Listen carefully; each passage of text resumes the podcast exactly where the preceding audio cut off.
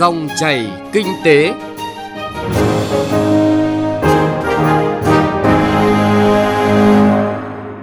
Xin kính chào quý vị và các bạn. Mời quý vị và các bạn cùng theo dõi chương trình Dòng chảy kinh tế thứ năm ngày 13 tháng 6 năm 2019. Trong 20 phút của chương trình, chúng tôi sẽ chuyển tới quý vị và các bạn những nội dung chính sau.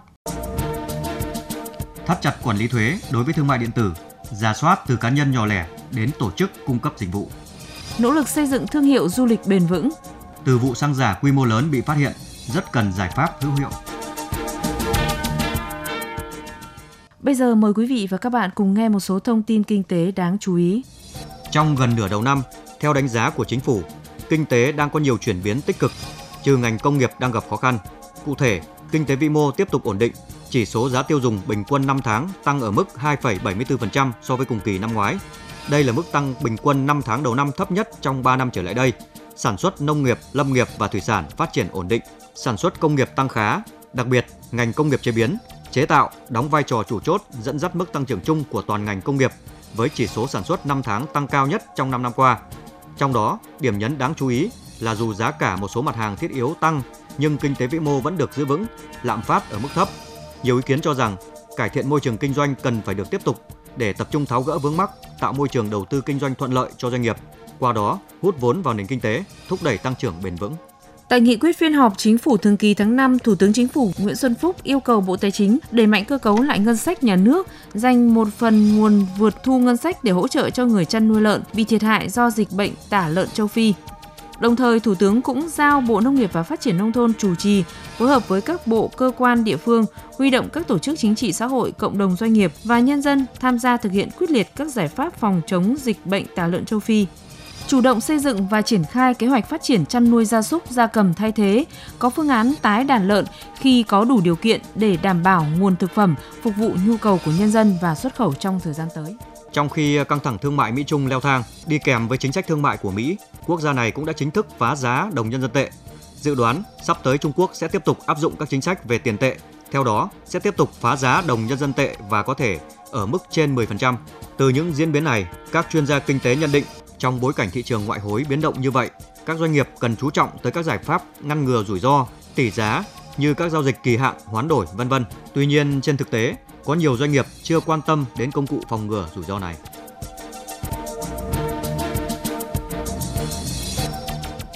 Thưa quý vị và các bạn, hôm nay ngày 13 tháng 6, luật quản lý thuế sửa đổi sẽ được Quốc hội xem xét thông qua, góp phần nâng cao hiệu quả quản lý thuế đối với hoạt động thương mại điện tử. Trên thực tế, thời gian qua, ngành thuế cũng đã và đang có những hành động cụ thể trong quản lý thuế thương mại điện tử, đồng thời thay đổi các chế tài chính sách để chống thất thu thuế qua thương mại điện tử, ghi nhận của phóng viên Đài Tiếng Nói Việt Nam.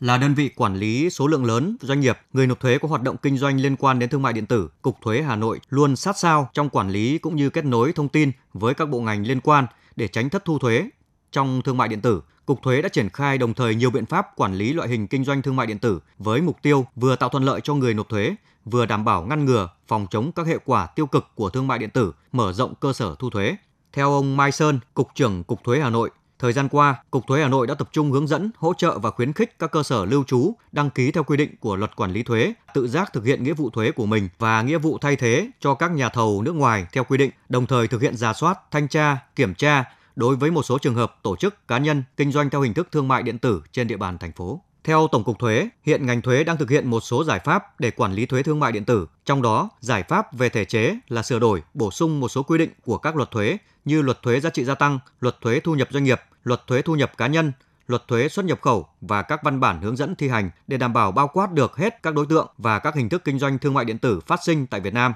Đáng chú ý, một trong những nội dung quan trọng tại dự thảo luật quản lý thuế sửa đổi được Quốc hội xem xét thông qua vào kỳ họp thứ bảy đang diễn ra là bổ sung các nội dung liên quan đến việc quản lý thuế đối với hoạt động kinh doanh thương mại điện tử nhằm hỗ trợ nâng cao hiệu quả công tác quản lý thuế trong lĩnh vực thương mại điện tử. Ông Nguyễn Hữu Tân, Phó vụ trưởng vụ chính sách Tổng cục Thuế nêu rõ. Hiện nay các đối tượng kinh doanh nhỏ hoặc một số cái trường hợp là không cần phải có đăng ký kinh doanh. thế như vậy thì việc xác định rất là khó khăn trong những cái trường hợp này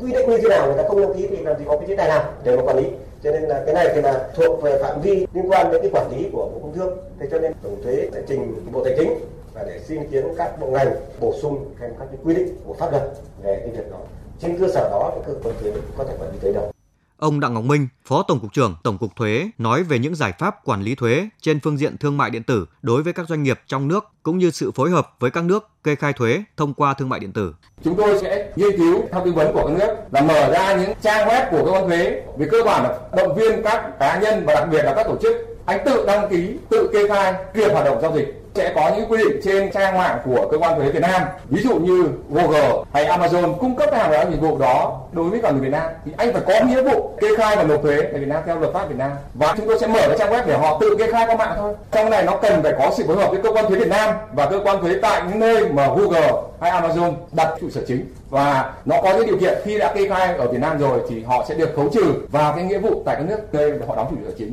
Và đồng thời, giữa các nước sẽ có chia sẻ những cái thông tin về doanh số của các tập đoàn đa quốc gia, đặc biệt những tập đoàn về bán lẻ thông tin qua mạng. Nhằm quản lý thuế hiệu quả trên thương mại điện tử, Tổng cục Thuế đang chỉ đạo các cục thuế địa phương giả soát từ các cá nhân nhỏ lẻ đến tổ chức cung cấp dịch vụ. Bên cạnh đó, thực hiện việc nhận diện và phân loại các đối tượng quản lý liên quan đến hoạt động thương mại điện tử và có những biện pháp cụ thể đối với từng nhóm đối tượng quản lý. Ngoài ra, các cục thuế tiếp tục phối hợp với các đơn vị công nghệ thông tin để thu thập thông tin của các cá nhân có hoạt động kinh doanh qua mạng xã hội, phối hợp với các cục viễn thông, doanh nghiệp cung cấp dịch vụ viễn thông, hỗ trợ cung cấp thông tin cá nhân là chủ thuê bao hiện đang đăng ký tại các trang fanpage cho cơ quan thuế để phục vụ công tác quản lý thuế. Đồng thời nghiên cứu, xây dựng các phương án khác để xác minh, sàng lọc đối tượng tham gia kinh doanh một cách chính xác. Riêng đối với tổ chức, cá nhân cung cấp các ứng dụng, sản phẩm trên các kênh như Google Play, Apple Store, YouTube, vân vân, ngành thuế đã triển khai phối hợp với các ngân hàng thương mại để tổng hợp dòng tiền, lập danh sách các tổ chức, cá nhân cung cấp ứng dụng, sản phẩm để xác minh cụ thể các hoạt động kinh doanh, đồng thời hướng dẫn các nội dung cần thiết để thực hiện tham gia kinh doanh, đăng ký kê khai và nộp thuế. Đối với các tổ chức cung cấp dịch vụ bán hàng, căn cứ vào danh sách các doanh nghiệp có hoạt động cung cấp dịch vụ thương mại điện tử được đăng ký với Bộ Công Thương, kết hợp với danh sách thu được qua phương tiện thông tin báo chí và nguồn thông tin khác, các cục thuế bổ sung các doanh nghiệp có hoạt động kinh doanh thương mại điện tử vào kế hoạch thanh tra đột xuất. Giải pháp đặc biệt quan trọng cũng đã được nêu ra để luật quản lý thuế sửa đổi phát huy hiệu quả, hiệu lực, góp phần nâng cao chất lượng, hiệu quả công tác quản lý thuế, cần có những quy chế, cơ chế chia sẻ thông tin, xây dựng cơ sở dữ liệu phục vụ công tác quản lý nhà nước nói chung và quản lý thuế nói riêng.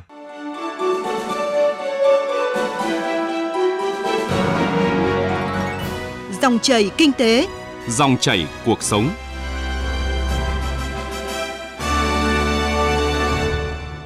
Thưa quý vị và các bạn, là doanh nghiệp kinh doanh khách sạn và dịch vụ du lịch đầu tiên được cấp chứng nhận 3 sao tại khu du lịch biển Hải Hòa thuộc huyện Tĩnh Gia, tỉnh Thanh Hóa vào năm 2018. Khách sạn Queen Hotel Hải Hòa lấy phương châm vui lòng khách đến, vừa lòng khách đi để xây dựng và phát triển thương hiệu. Phóng viên Đài Tiếng Nói Việt Nam đã có cuộc trao đổi với ông Vũ Quang Hưng, giám đốc khách sạn Queen Hotel Hải Hòa, huyện Tĩnh Gia, tỉnh Thanh Hóa về câu chuyện nỗ lực xây dựng thương hiệu du lịch bền vững. Mời quý vị và các bạn cùng theo dõi. Như phóng viên Đài Tiếng Nói Việt Nam được biết là năm 2017 thì khách sạn Queen được nhận danh hiệu là khách sạn 2 sao. Nhưng sau đó chỉ một năm thôi, năm 2018 thì khách sạn đã nhận được cái danh hiệu là 3 sao. Và chúng tôi muốn biết là cái sự nỗ lực của các ông như thế nào để có cái sự thăng hạng trong dịch vụ phục vụ du khách đến với Hải Hòa, đến với khách sạn Queen. Dạ vâng, thành công để đạt được khách sạn từ 2 sao đến 3 sao trong một năm thì cũng do nỗ lực của tất cả cán bộ, công nhân viên trong công ty như khách sạn và chủ đầu tư cố gắng và luôn luôn phát triển, luôn luôn đầu tư những dịch vụ tối ưu nhất để đạt được. Ví dụ như ở thì chúng tôi luôn luôn nâng cấp các thiết bị, các dịch vụ, ví dụ như phòng hội nghị, hội thảo, rồi thay thế các thiết bị nâng cấp dịch vụ khách cần thiết khi đến với Queen Hotel và chỗ ăn thì chúng tôi rất chú trọng đến vấn đề an toàn vệ sinh thực phẩm và bình ổn giá cả tất cả giá đều công khai cho khách hàng. Khi khách hàng đến với chúng tôi thì về vấn đề thực đơn thì hai bên đều thống nhất, công khai. Còn cái đầu vào của thực phẩm thì chúng tôi đã ký kết với 18 đại lý cung cấp nguồn vào cho chúng tôi là chịu trách nhiệm về vấn đề vệ sinh an toàn thực phẩm chúng tôi và tất cả hàng vào đều có xuất xứ rõ ràng. Vâng, như vậy thì cái kế hoạch để mà thăng hạng trong năm 2019 hoặc năm 2020 có được ông tính toán và Dạ. xây dựng thương hiệu ấy không ạ? Vâng, chúng tôi đang có hướng nâng cấp từ 3 sao lên 4 sao trong năm 2020 thì chúng tôi tiếp tục đầu tư nâng cấp các dịch vụ, ví dụ như mở rộng thêm nhà hàng, mở rộng khách sạn, nâng cấp các dịch vụ thiết yếu để đạt được ở cấp độ cao hơn. Vâng, thưa ông xây dựng thương hiệu, bảo vệ thương hiệu và phát triển thương hiệu là một trong những yếu tố tiên quyết của một doanh nghiệp. Mà đây lại là một doanh nghiệp làm trong lĩnh vực du lịch thì cái khó khăn nhất của các ông trong cái việc xây dựng thương hiệu khách sạn Queen Hotel là như thế nào? khó khăn nhất của chúng tôi ở cái khu Hải Hòa này là bản chất của khu Hải Hòa này là bãi biển nguyên sơ. Ví dụ như vấn đề nguồn nhân lực cũng còn thiếu, vấn đề đầu tư của chính quyền cũng chưa được tốt lắm, nhất là vấn đề giao thông về môi trường cho nên chúng tôi cũng kết hợp với chính quyền địa phương tạo điều kiện để chúng tôi phát triển khu du lịch ngày một tốt hơn. Thưa ông là chăm chút trong từng chi tiết nhỏ trong cái phòng ở của du khách là một trong những cái mà gây ấn tượng cho du khách khi đến với khách sạn Queen Hotel của Hải Hòa. Cái này thì được các ông thực hiện như nào và các ông lựa chọn những cái chi tiết để làm hài lòng khách đến và vừa lòng khách đi như thế nào?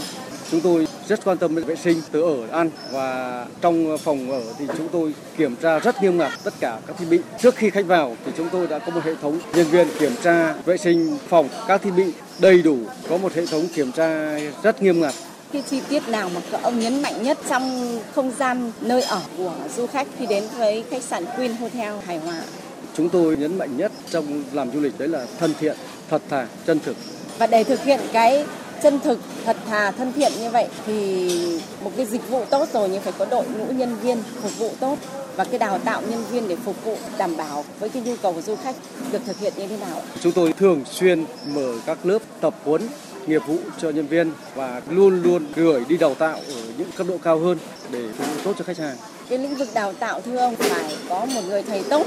thì đào tạo người ta gọi là mới nên cơm nên cháo những cái đội ngũ giáo viên để hướng dẫn đội ngũ nhân viên của mình ấy, được ông lựa chọn như thế nào? Chúng tôi lựa chọn một số trường cao đẳng du lịch và một số giáo viên có kinh nghiệm lâu năm trong ngành nghề và một số công ty du lịch có uy tín. Đấy là những khách hàng thân thiện của chúng tôi. Hai bên thường xuyên trao đổi, trao dồi kinh nghiệm, làm việc lẫn nhau. Vâng, thưa ông, cái điều gì mà các ông rút ra được và cái kết quả thu lại được sau những cái cuộc tập huấn như vậy ạ? Vâng, thì kết quả thu được nhất đấy là cái hiệu quả trong công việc, ý thức chăm sóc khách hàng và cái cách sống, cái phong cách của một người làm du lịch. Ông khẳng định cái điều là điểm đến cho các cuộc hội thảo thì chiến lược thực hiện trong hiện tại và tương lai như thế nào ạ? Khách sạn Queen Hotel Hải Hòa đang nỗ lực xây dựng thành một điểm đến cho khách hàng và các chương trình hội nghị về khách hàng, về an toàn thực phẩm, về vấn đề hội thảo hội nghị để khách sạn Queen Hotel Hải Hòa và khu du lịch Hải Hòa là điểm đến của khách hàng trong ờ, khu vực Bắc miền Trung và phía Bắc và có thể là phát triển rộng lên cả nước để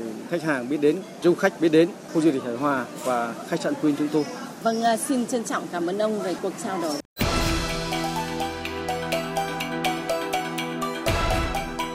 Chuyện thị trường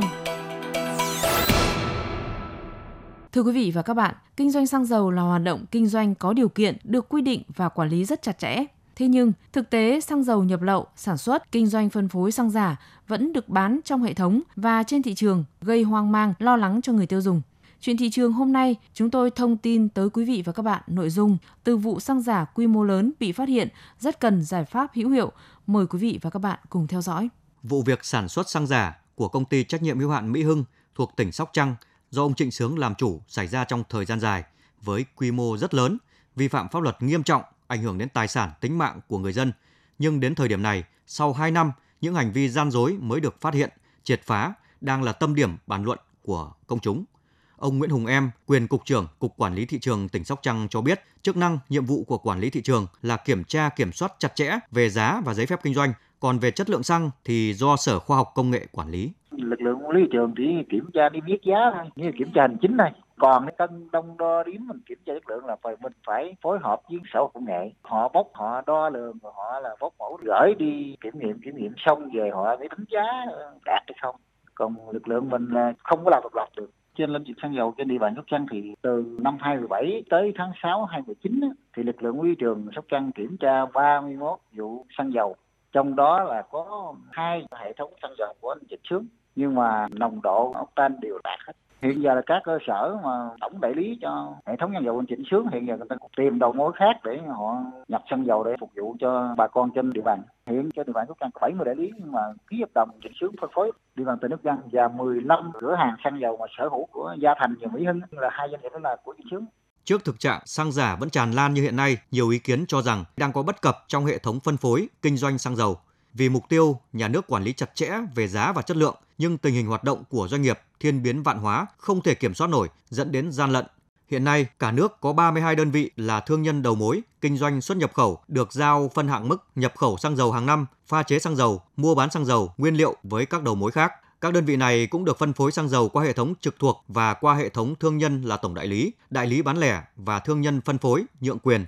Ngoài việc bán buôn xăng dầu cho các đơn vị bán lẻ giao theo hình thức đại lý, các đơn vị có thể bán xuống hệ thống phân phối, nhượng quyền. Còn đối với hệ thống tổng đại lý, đại lý bán lẻ và cửa hàng phân phối xăng dầu, theo quy định hiện nay thì mỗi hệ thống chỉ được nhập xăng dầu từ một thương nhân đầu mối, phân phối hoặc đại lý. Quy định cũng buộc các thương nhân đầu mối, phân phối, tổng đại lý, đại lý phải kiểm soát chặt chẽ hệ thống của mình. Trường hợp đại lý vi phạm thì phải chịu trách nhiệm liên đới. Nhận xét về các quy định này, một số ý kiến cho rằng đang có sự bất cập, lỗ hổng trong quản lý nên mới có tình trạng tuần xăng lậu, xăng kém chất lượng vào hệ thống quản lý bán lẻ, cửa hàng. Ngoài ra, mặc dù đã có quy định thương nhân kinh doanh, phân phối, tổng đại lý, đại lý, cửa hàng phải ghi chép chứng từ, số lượng và chất lượng xăng dầu, nhưng trên thực tế chỉ kiểm soát được đầu vào, còn đầu ra thì rất khó. Ông Nguyễn Văn Phụng, vụ trưởng vụ quản lý doanh nghiệp lớn, Tổng cục Thuế nêu rõ. Tham vọng chúng tôi là muốn quản lý xăng dầu từ khâu đầu đến khâu cuối được rộng. Để giải quyết được cái việc gì được khi mà xăng dầu chúng ta cao hơn xăng dầu nước ngoài thì đề phòng nước ngoài nó thẩm lậu vào chúng ta. Và ngược lại khi xăng dầu chúng ta thấp hơn nước ngoài thì lại chảy máu ra qua đường sông đường biển. Đây là câu chuyện rất là nhức nhối ở đâu đây này. Thì muốn làm được cái điều đó thì phải làm giải pháp tổng thể. Trên bờ thế nào dưới biển thế nào làm sao được nắm được cái, cái dòng dầu vào dòng dầu ra thế thì để làm được việc đó thì cái đề án lâu dài của chúng tôi là quản lý xăng dầu ở trên cơ sở là mình quản lý được phương tiện, quản lý được nguồn vậy thì để làm được cái đó thì chúng tôi vừa qua đã có nghiên cứu, triển khai cái việc là hóa đơn điện tử và kết nối xăng dầu. Theo đó thì cái giải pháp này là toàn bộ cái dữ liệu về bán dầu tại các khu vực nó sẽ phải tự động chạy về cơ quan thuế. Trên cơ sở đó chúng ta mới làm một quản lý tận gốc. Tham vọng của chúng tôi là mỗi một lần bơm ở cây xăng thì cái vòi xăng đấy nó sẽ tự động có nhảy vào cái phần mềm và nó sẽ trích xuất được là bao nhiêu lít bao nhiêu tiền. Và trên cơ sở đó thì nó sẽ tích hợp vào cái phần mềm quản lý xăng dầu. Cái đó chúng ta sẽ làm được nếu như chúng ta có một cái phần mềm đồng bộ quản lý bán hàng song song với phần mềm về thuế. Đó là trên thị trường nội địa, việc quản lý sản xuất kinh doanh, phân phối xăng dầu vẫn còn nhiều bất cập, gây thất thoát lớn cho ngân sách nhà nước và ảnh hưởng nghiêm trọng đến thị trường xăng dầu trong nước cũng như người tiêu dùng. Nhìn từ vụ việc ông Trịnh Sướng, tỉnh Sóc Trăng chỉ hơn 2 năm sản xuất xăng giả bán ra thị trường hàng trăm triệu lít, còn tình trạng buôn lậu xăng dầu trên tuyến biên giới, đường biển cũng luôn nóng, đang diễn ra theo chiều hướng phức tạp, mức độ ngày càng tinh vi và nghiêm trọng. Ông Trần Văn Nam, Cục trưởng Cục Nghiệp vụ và Pháp luật Bộ Tư lệnh Cảnh sát biển Việt Nam cho biết, từ đầu năm đến nay, lực lượng cảnh sát biển đã bắt giữ, xử lý hơn 120 vụ vi phạm, nộp ngân sách nhà nước trên 65 tỷ đồng. Yếu tố mà chúng ta hay nói là buôn lậu gian lận thương mại trên biển thì các cái đối tượng chủ yếu lợi dụng các vùng biển xa, vùng biển giáp danh để mua bán xăng dầu trái phép từ đầu nước ngoài bán cho các cái tàu của Việt Nam đặc biệt là các cái tàu dịch vụ cần nghề cá và các cái tàu cá của ngư dân ta sang đấy mua và khai thác trực tiếp trên biển. Chứ tàu cá của ngư dân ta không vào bờ để mua. Thứ hai một số các cái đầu lậu ở trong đất liền thì ra các vùng biển giáp danh đó mua xăng dầu từ nước ngoài vận chuyển vào trong đất liền tiêu thụ. Trước vụ việc làm xăng dầu giả quy mô lớn nhất từ trước đến nay vừa bị Bộ Công an triệt phá với thủ đoạn tinh vi, Tổng cục Quản lý thị trường có công văn gửi các địa phương yêu cầu thực hiện nghiêm kế hoạch về tăng cường công tác thanh tra, kiểm tra, kiểm soát, đấu tranh chống buôn lậu, gian lận thương mại trong kinh doanh xăng dầu nhằm ổn định trật tự trong kinh doanh xăng dầu, chống thất thu thuế, và đảm bảo quyền lợi của người tiêu dùng. Đồng thời, đề xuất tham mưu cho Ban chỉ đạo 389 địa phương, chỉ đạo Sở Khoa học và Công nghệ chủ trì, phối hợp với các đơn vị có liên quan tăng cường kiểm tra, lấy mẫu của các cửa hàng kinh doanh xăng dầu trên địa bàn, chú trọng đến kiểm định, kiểm tra, kiểm soát về đo lường chất lượng hàng hóa. Trường hợp phát hiện dấu hiệu vi phạm kinh doanh xăng dầu giả, phối hợp xác minh làm rõ hành vi, quy mô, đối tượng, đường dây, ổ nhóm để xử lý triệt để, chuyển ngay hồ sơ cho cơ quan tố tụng hình sự có thẩm quyền để truy cứu trách nhiệm hình sự.